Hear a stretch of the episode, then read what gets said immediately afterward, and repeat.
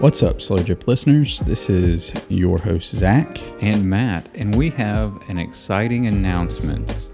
CisternaCoffeeCo.com is officially up and running, We are live. and everything is in stock. Uh, we've got our mugs ready to ship right in time for Christmas. Today's date is December the 7th. Um, so everything is ready for you to go. Um, Bolivian coffee's in stock. Thai coffee's in stock, Everything's freshly roasted. coffee mugs, decals. Yeah. Uh, this has been a long time coming. The site is beautiful and uh, ready to go. So, wherever you're joining us on the slow drip journey, whether it's episode one or the end of the season, take a minute and go check out our new website and store and uh, pick up some coffee just in time for the holidays.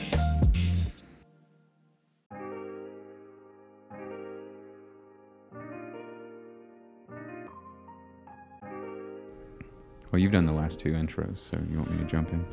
Do it.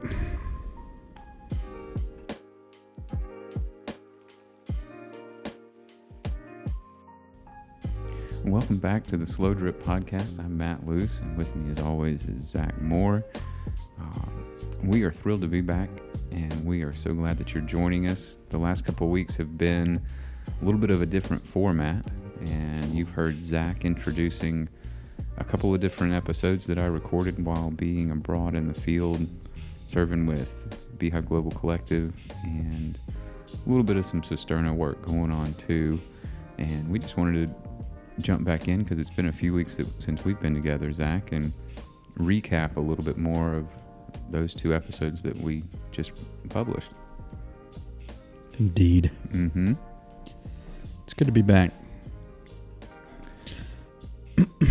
Um. Well, first, before we do that, why don't we talk about Mm-hmm.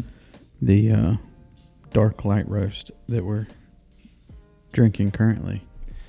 Right. So the last couple of weeks, I have been on the road traveling. Had some time down in the uh, the Gulf with my family to celebrate my dad's birthday, and before that, I was Happy birthday, Mr. Steve. Yeah. Again. Again.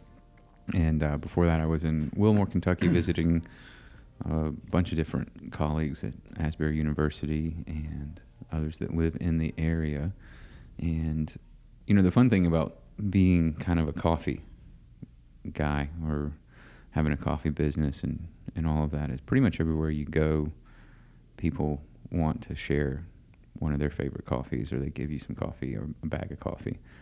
Like Corbin Mm-hmm. giving you one today to possibly try later on on the, an episode.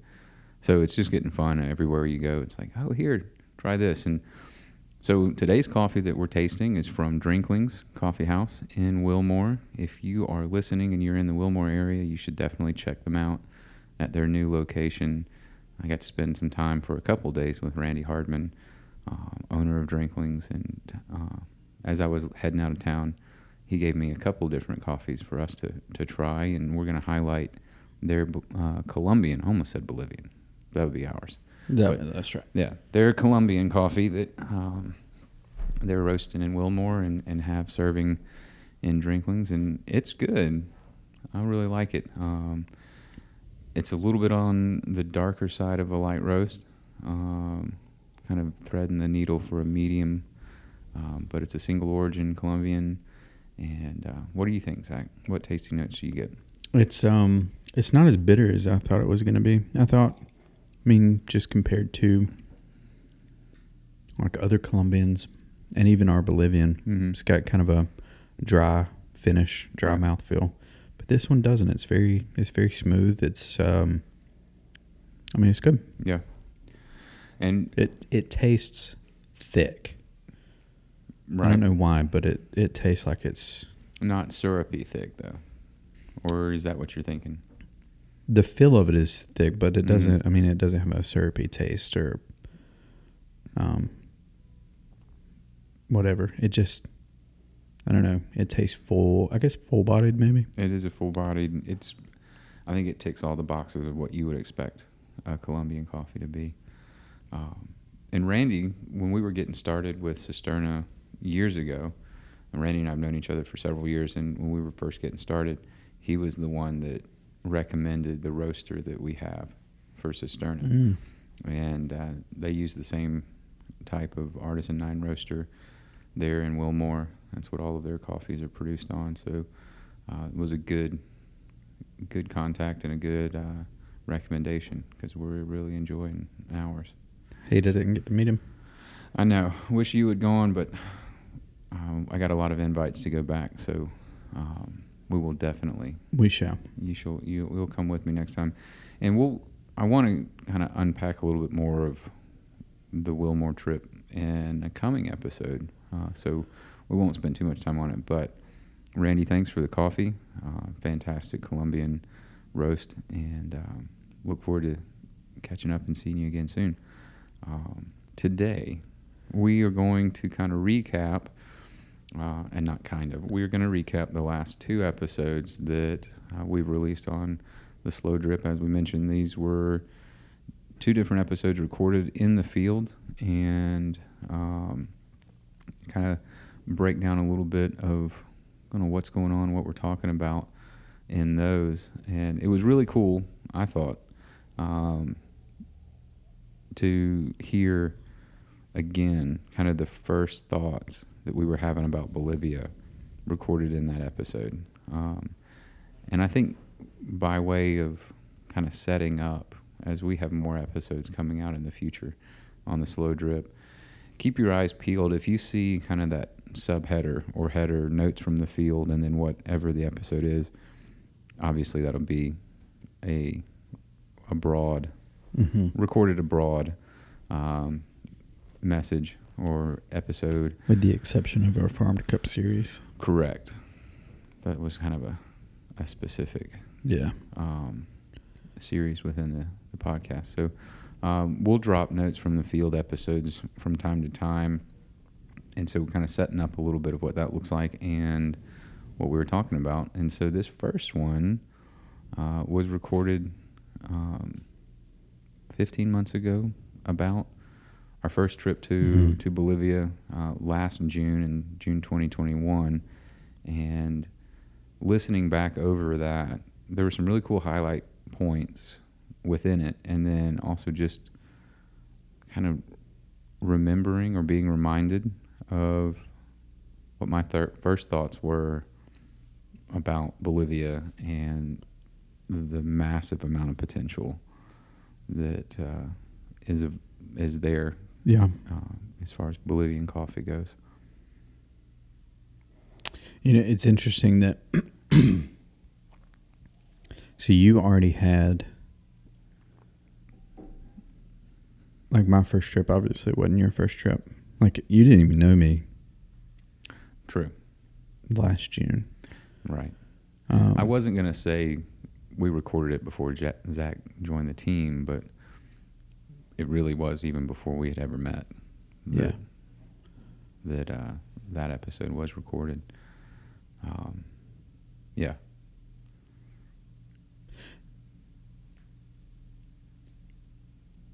I don't think you did, and I mean this isn't any like knock against you or anything, but I don't think you did a good job of preparing me for what to expect in Bolivia. But on the other side of that is I don't think that there was anything that you could have said to adequately prepare me for what to expect in Bolivia. hmm Not that it's a bad thing, Right. but I don't know. And part of me wonders what I even expected.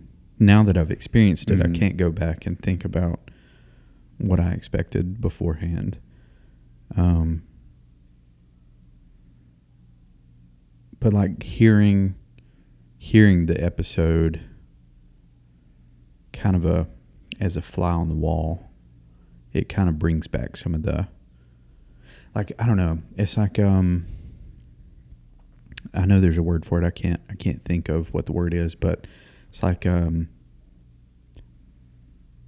people falling in love with the feeling of falling in love. hmm Not that you're actually in love, you're just in love with the feeling of the chase or the the the new the and, and I kind of feel like that's how Like Wanderlust. Yeah, in a sense. Um, I think the German term is Sehnsucht, which is the pursuit of the things from our past childhood memory. So maybe for you, it's this idea of like what you got to experience listening to this episode after you had been and experienced Right, it all I'd with been. me uh, was kind of a, a reminder of our trip together hmm and a reminder of all of those feelings and emotions that you had kind of falling in love with Bolivia for the first time. And seeing that's something that will never happen again, hmm at least not for Bolivia. Right. I mean, we may meet new people in Bolivia. We may, you know, form relationships with new farm partners or whatever. But ultimately, like the first trip is over, Right. and like it'll never, like there will never be another first trip. Like if if Corbin or Amanda or Iris were, you know, eventually to go with us.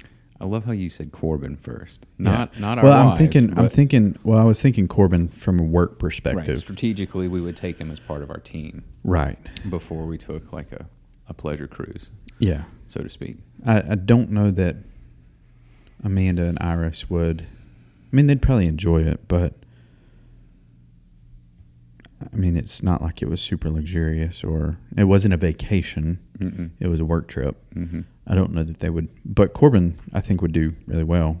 And Mm, well, I think he would be fine because it'd be a work trip. yeah, I feel like Corbin's more of a diva than your wife or my wife when it comes to his love of comfort. So Uh, I mean, we it wasn't uncomfortable though. Well, there were a couple of days you looked at me and you were like, "Bro, I am straight up not having a good time in this moment." Dude, I was. But you the, did not feel well. Was it the day? Yeah, I was you, about to you say. were I having mean, some travel sickness issues, yeah, and that's all we need to say about that. yeah. But you you had a look in your eye one day. You said, "Bro, I am not having a good time." Well, and there were other. Factors. Yeah, Yeah. there were other factors that were giving to that circumstance. So let's go back to what you were saying. But like, anyway, so like, remi- remembering your first trip because you're right there there's an element about all of this that um, kind of first time out in the field and you're traveling with me who's been there knows a little bit of the language knows the people. Well, not only not only that, but like,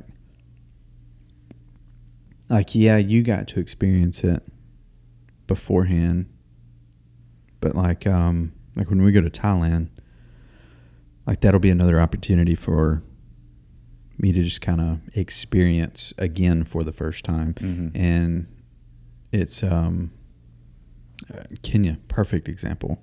Like you're coming up on going to Kenya in Mhm. in November, and like while I probably can't go this time, like I know eventually I'll end up over there right with you at some point. Um, but like you've been what a dozen times, more than right yeah i don't know and like I've I've never even been to Africa, so. Mhm. Um, like I mean, Kenya, I think you consider kind of your home away from home right to some extent or another, yeah and like I don't know, it's just thinking about the the fresh and the new and the stepping off the plane in a foreign land and having all of these, whether you think you've made them yourself or not, um, subconsciously you've got all of these preconceived notions of what to expect. And I mean, really, our subconscious has created all of them. But you step off the plane and everything is completely different than what you think it really is um, or what you thought it would be. hmm Like, that was the first time I met Hutch. yeah Um, obviously, the first time I met Jim, and I just felt I felt like a, a dwarf compared to those two because they're pretty tall human beings. And then, oh you were just speaking physically physically, yeah, Yeah. Okay. I thought oh, I was gonna say, you know, when we went out to the that amazing pizza place in Santa Cruz, and Mm. spent an hour and a half talking about creation. Uh, I felt like you held your own. So you weren't you weren't an intellectual dwarf, but No, no, no, no. but compared to to them just in height, yeah, Size wise, I, well, and see, I don't know why because I know Jim is American, but like Bolivians, just generally, in, from a general perspective, aren't huge people. Right. and I, we stepped out from you left me in security because you got tired of waiting and I had to wait on That's also true. getting my visa Well, okay, picked up all of my stuff and then I came around the corner and we were already hanging out, having coffee. and there empanadas like and- there you are and then these two people who are head and shoulders taller than you right, and like you and I are pretty average height. Right, and I may be maybe a half inch shorter than you. How tall are you? Six feet. I'm 5'11 so. It's a little more than half an inch. one inch. Still more than half. well. I think one of the things that you said that really sticks out, and, and it's worth noting um, as we kind of get back into this, because as we get to know each other more, I'm learning more of like when I'm learning more of how like you feel things, probably in some ways deeper than I do, like experientially. Mm-hmm. So like it's a big not that it's not a big deal to me to go to a new place and have a new experience. But like you said in Bolivia that one day, you were like, dude, this is your world.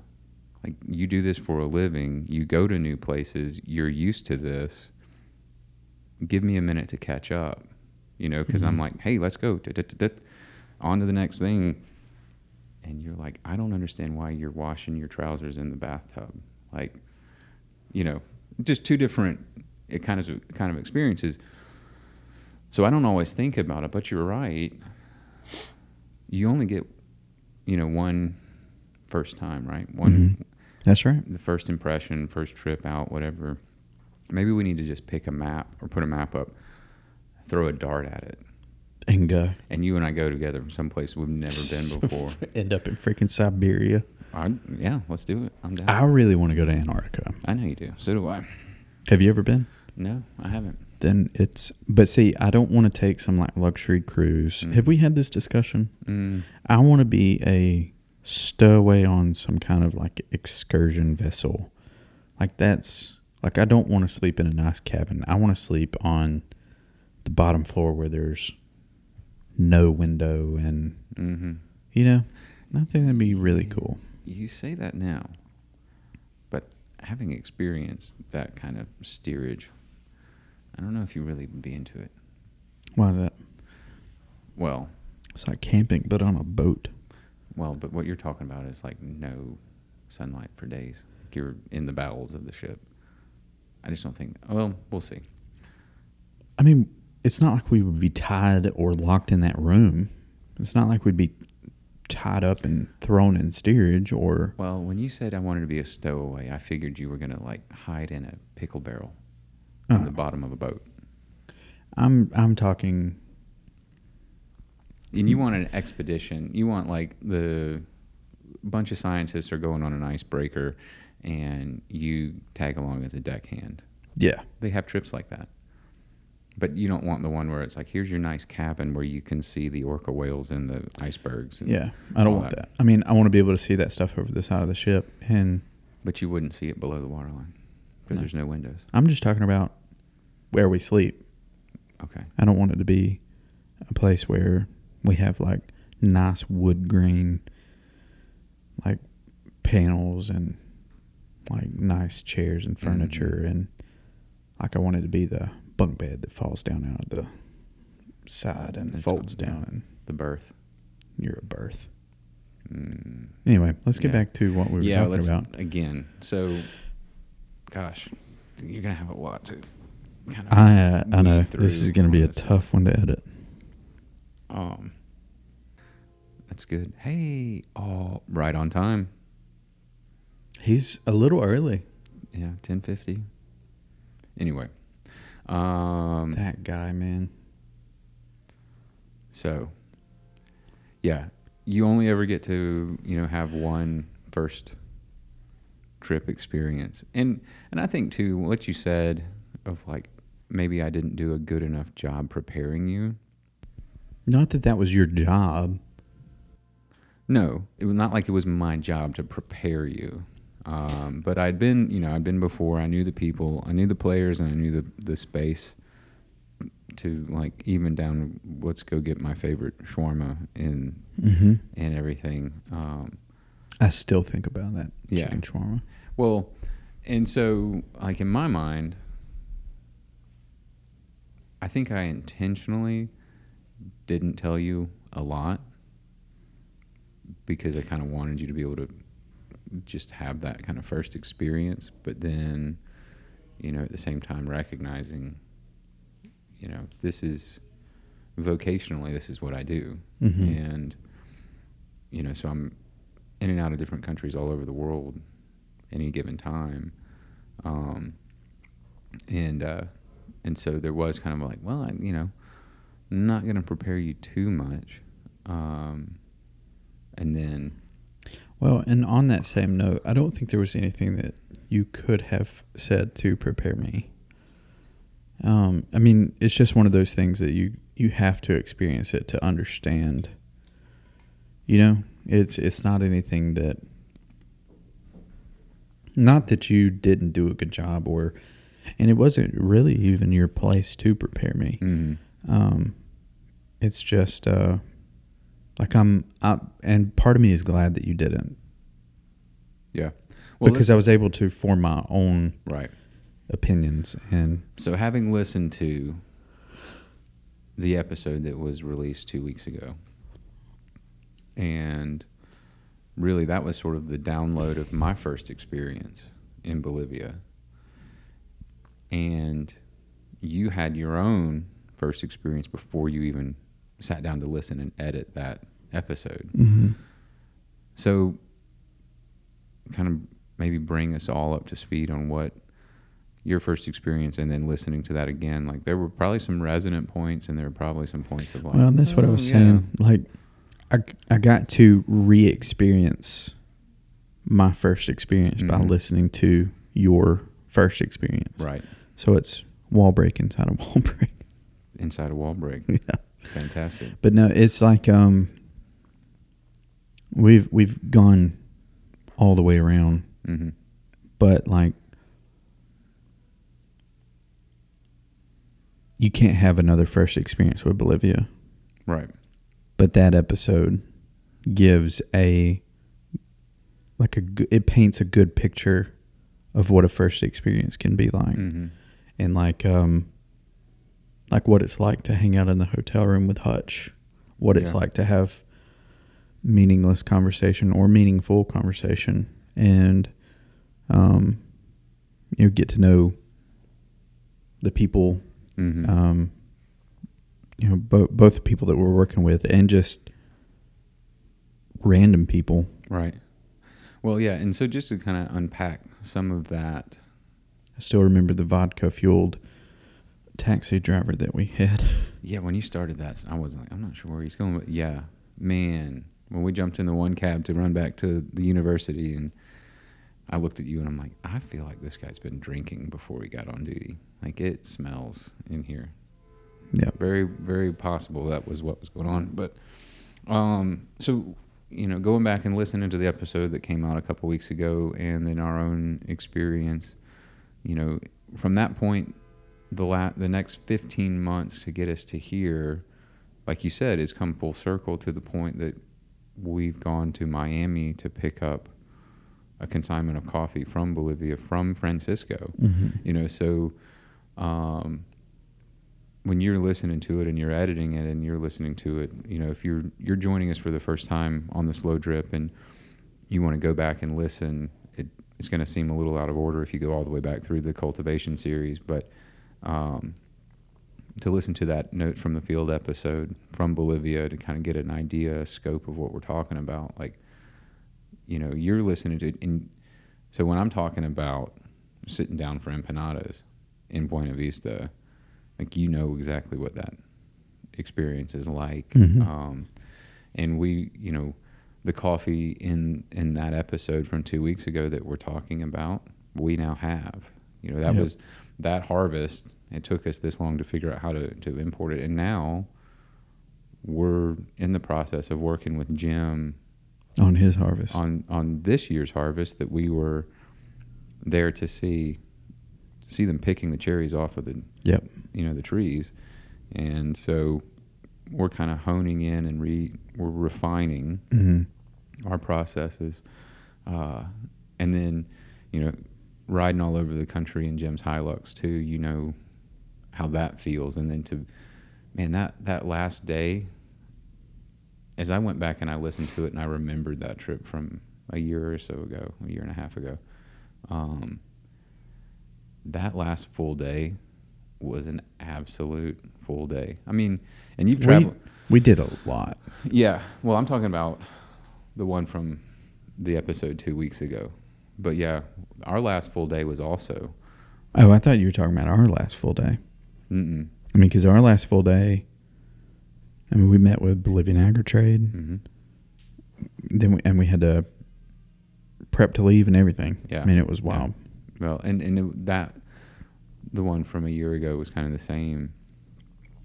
The difference was like we didn't stay in Buena Vista. You know, it was like let's go, and You drove there and back in a day. Yeah. That would have been miserable. yeah, I wasn't miserable. So let me now that you understand the landscape, let me paint the picture a little bit more fully. hmm So we did not stay overnight in Buena Vista.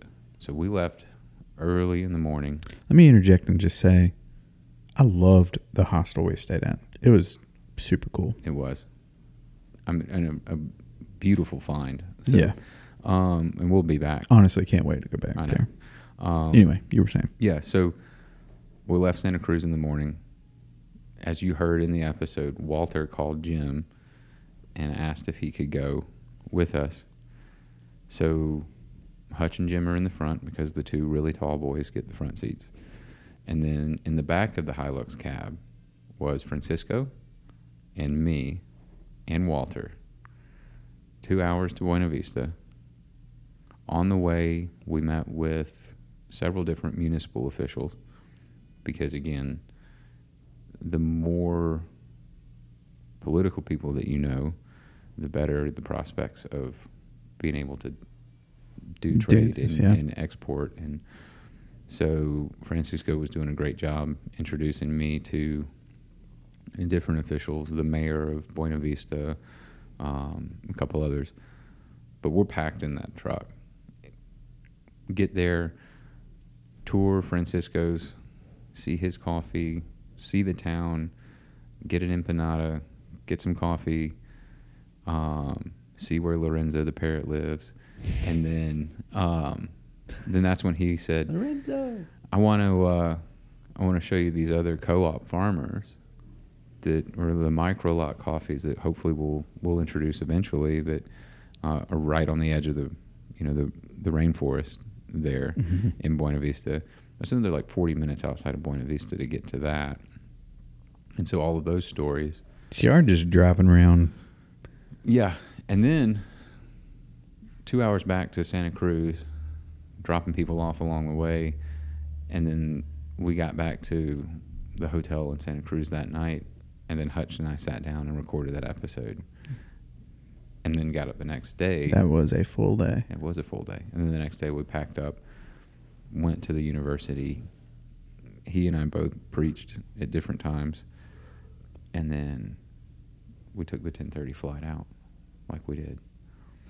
So, but you know, I think you kind of get used to it. I mean, all You all our trips are kind Did, of did we take the? Ours was at 1 a.m. That's right. Yeah, we Yeah, because we couldn't go through security until midnight. Right. So, um, so now that you you've seen it, like explaining all of that, your eyes are like, oh, that was more than I anticipated um, for that last episode or, or that last day. So, yeah, it was good. Things that it reminded me of. It was really good to to listen to all of that again because it it brought back to mind you know the full potential that I do see in in Bolivia and and Bolivian coffee is amazing and you know we're working really hard to you know make it more normal here in the states it's not really one of those you know people think of Brazilian coffees Colombian coffee I mean like you we even said at the top of the episode I I've kind of been on a Colombian coffee kick Yeah. lately and really just kind of deep dive into different single origins from that country. Um, but you know, those are the well-known kind of varieties or single origins that that people think of when they think of coffee. And so, what we're doing with Cisterna, um, with our direct trade initiatives, is really kind of exposing American consumers to different coffee markets and different coffee varieties like the Thai. You know, I don't know a lot of people that until we talk about our Thai coffee have ever thought about coffee coming out of Southeast Asia. Mm-hmm.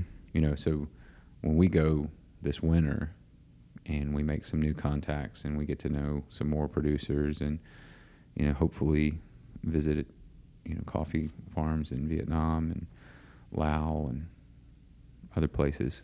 Um, you know, we'll be able to kind of expand a little bit more of the consumer idea of what good coffee from around the world is looking like. Um, so having kind of the the germination stage of of those ideas recorded and to be reminded of that again of hey this is what we're doing uh, was really cool for me um, to go back and listen when we got to Bolivia this time when you were with me Hutch reminded me of something that I had said last year that I had forgotten. And he goes, Are you still thinking that this might be a taproot for Cisterna? Mhm. And I had honestly forgotten. Just in the, you know, what we're setting out to do is not easy. And like we're, we're kind of in the school of hard knocks figuring out Yeah. how to do this, you know, and so just the daily minutia of figuring all of this out, I had forgotten kind of that vision cast over a year ago. So to re- revisit that was exciting for me, and then to be able to think back on our trip together of like, I saw kind of the the genesis point, and now we're kind of living it out. To we have a good relationship with an export agent.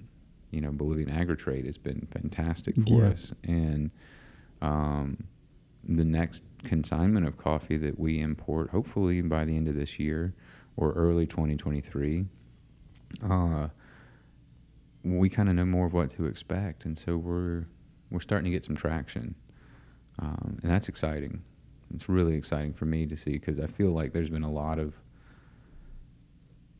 there have been a lot of seasons of kind of patiently waiting. And is this going to work out? And how we're going to What's it like looking back? mm. there's some relief i think of Like l- looking back, I know it was 15 months, but a year in review, mm-hmm. seeing where you were last June versus now. right i think that kind of retrospective is a little bit harder um, because all of that those kind of thought processes are wrapped up in a nearly five year journey at this point for myself, for my family, Iris and I. Um, January 18th, we'll celebrate cisternas or uh, beehives Mm-hmm. five year Anniversary, yeah. Um, You did or you will? we will this Mm. coming 2023. So we we officially were uh, an organization. I think maybe it's January 18th or January 19th, Mhm. 2018, and so we're we're coming up on our fifth year. And um, you know, anyone that will tell you getting a nonprofit established, getting a business established, you know, it takes five years of of hard work before Yeah. you really start seeing traction. So for me, the retrospective is not as much a year or 15 months or 18 months. I mean, we've made some big gains in the last 18 months for sure that are exciting. There's traction, traction inherently because of that. But, you know, when you ask, like, what's it like looking back? Like, I, I, I look back on trips to places where we ended up not finding partnerships for ministry or, you know, this isn't going to work right now, but maybe in the future. Um, you know, I, I, look back to um, the other notes from the field episode that we'll talk about in a second with, you know, my relationship with David Parmont and Daniel Meissen, and you know that that even those relationships predate Beehive, you know, and, yeah, and to see how God has brought the three of us together to work uh, in Nairibi. Um, so there's there's some relief, I think, if relief is the right word. Uh, definitely some encouragement uh, to finally start seeing traction in all of these different things. Um, I've listened through both of these episodes. I one of the things that I thought to myself was, God has given me the ability to experience some pretty amazing things. Yeah. Just in the last five years, you know, and and what you get to hear as a listener of the slow drip is maybe 10% of the full story. And we are doing our best to kind of bring more of that, you know, to, you know, air, I guess, yeah. of, of telling more of the story. Um, but we only have so many, yeah, so many weeks or um, in the year, yeah, so many hours I, in the day. Gosh, and I feel like a lot of times when we're talking about these kind of things, it's like, and I think I even said it in one of the, the notes from the field episodes of the the amount of stories that come out of any one excursion are staggering. Just really cool things that God's doing, things that you don't yeah. see necessarily, um, particularly unless you're there. Um, and all these kind of points of encouragement. But I think this whole last year has been really encouraging for me in a lot of ways. I think a lot of things.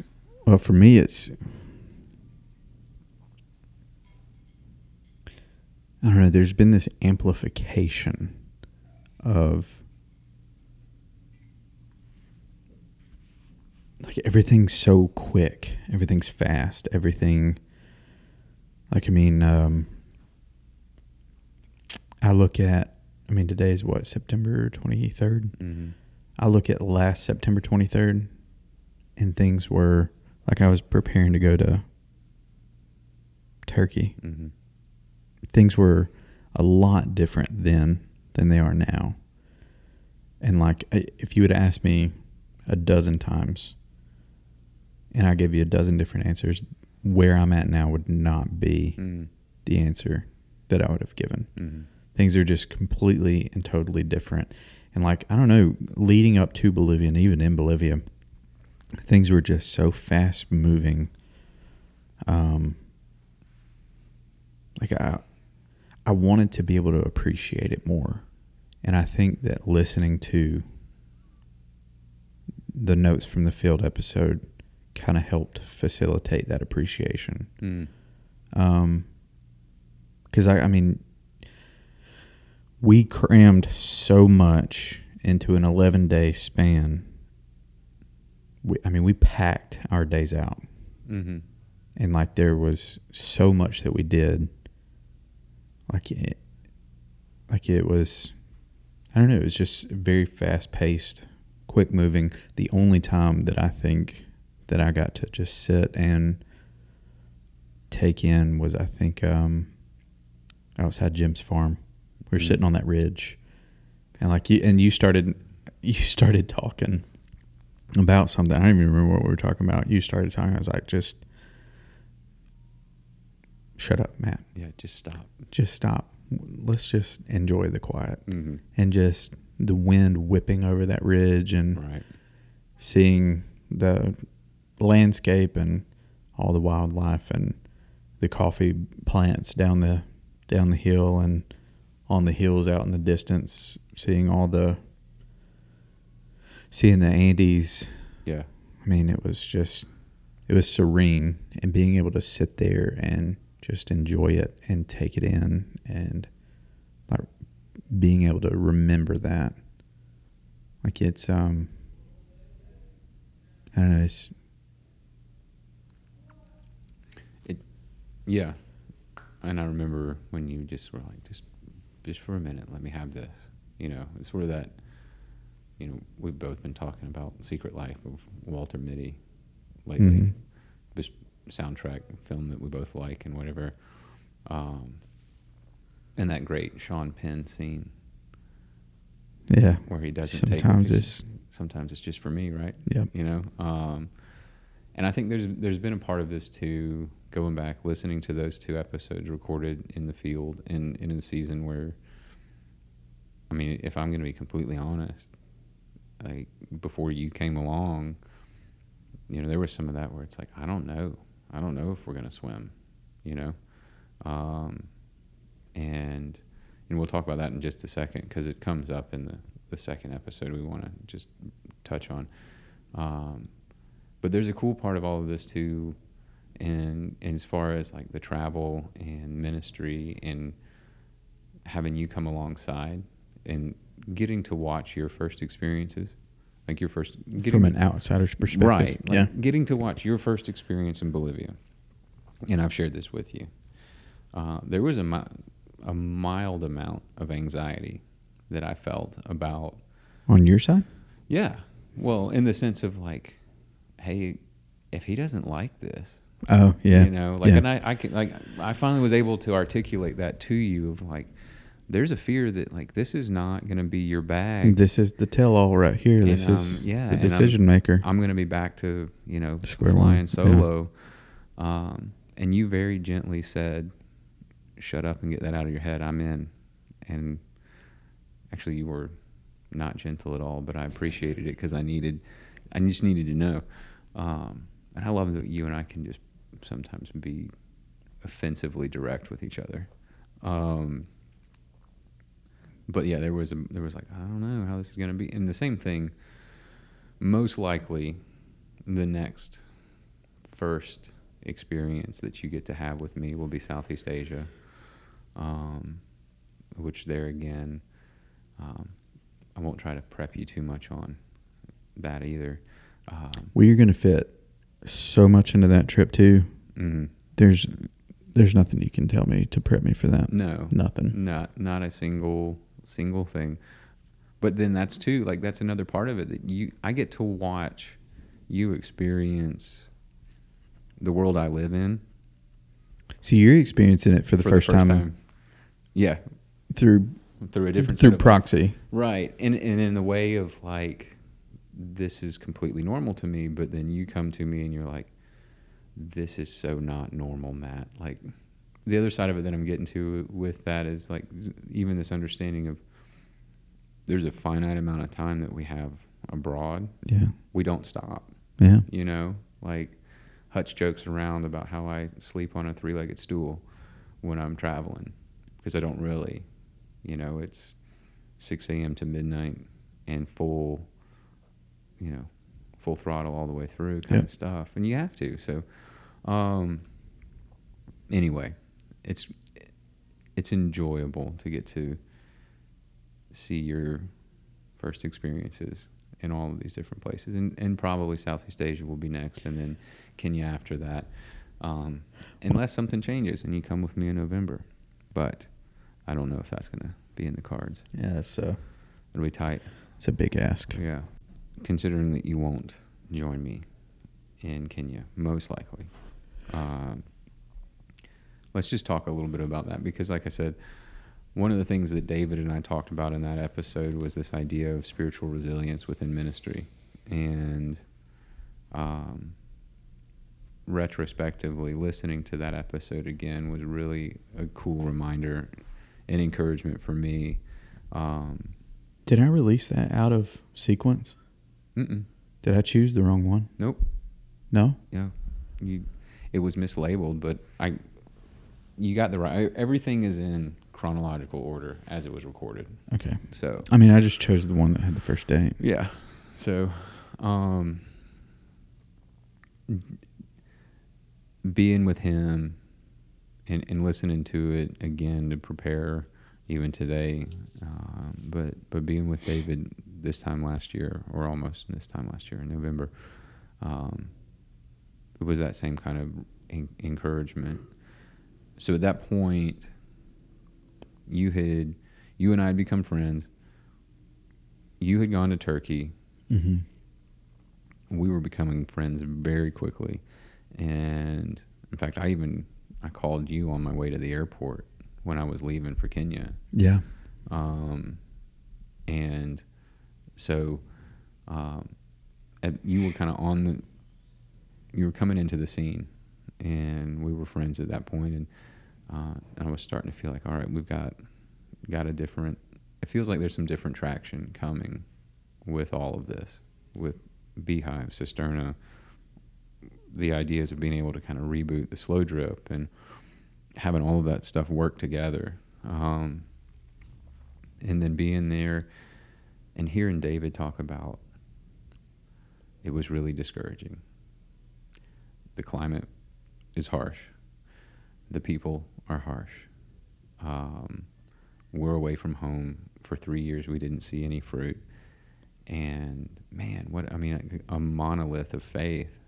You know, Mhm. as a friend that, that he is for me to to speak encouragement to me without realizing how encouraging he was being was so meaningful um, to share some of that and um, you know we talk about in that episode how during the pandemic he ran a fundraising campaign that was a buy a brick fundraiser for the the church building and when I went back in November last year, you know, the building was 70 percent complete.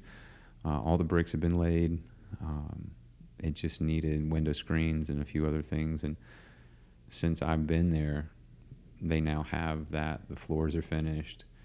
And so the exciting thing is now we've gotten some funding to help the church at, in Nairibi, the AGC church in Nairibi, to um, finish the compound and Yeah. get get the fencing up. You know, it, it, when you think about it, it's like that's kind of a.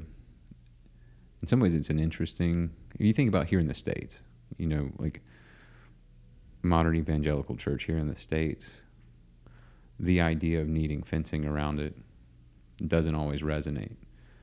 But it's such a critically important thing, particularly where they are in the in the bush. And I love how David very gently says, you know, the climate's harsh, but we're glad that he's able to walk around and and see it. And, and he's not wrong. The climate is really harsh. Um, when I kind of talk to people about it, it's like everything is trying to kill you there. You know, climate, animals, plants, Mhm. people.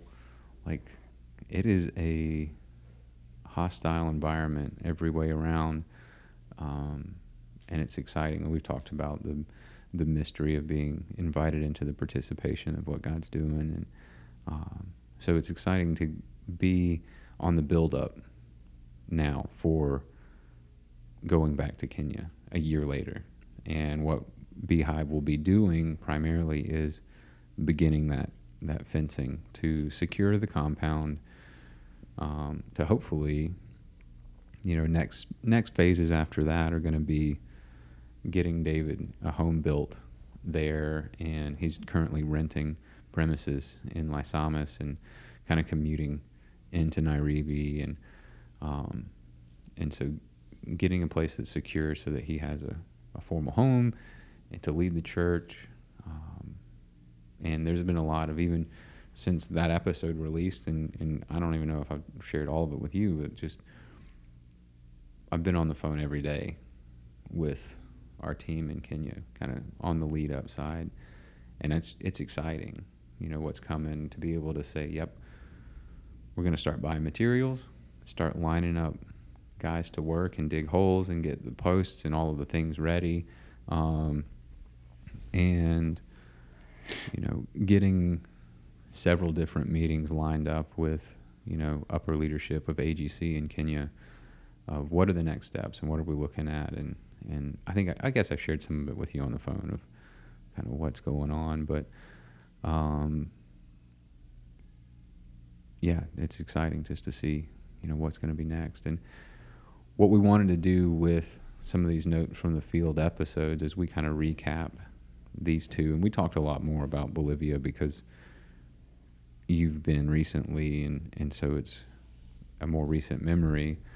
Uh, we both come back we have more to talk about coffee wise well and Kenya is about to happen very soon. Right. Again. And that's the the other side of this is as it sometimes seems to listeners that you know we're releasing things kind of out of time sequence or, or whatever we're, we're pretty purposeful about yeah. that what we release and when and and we may not talk a ton about the the second notes from the field episode today but we're leading up to really talking a lot more about it yeah. in the next few weeks we want to really highlight a few more things coming up um, what I'll be doing specifically when I'm there in November this time, um, and you know why we're we really want to support the church there. Um, so stay tuned as we kind of unpack a little bit more of that in the days to come.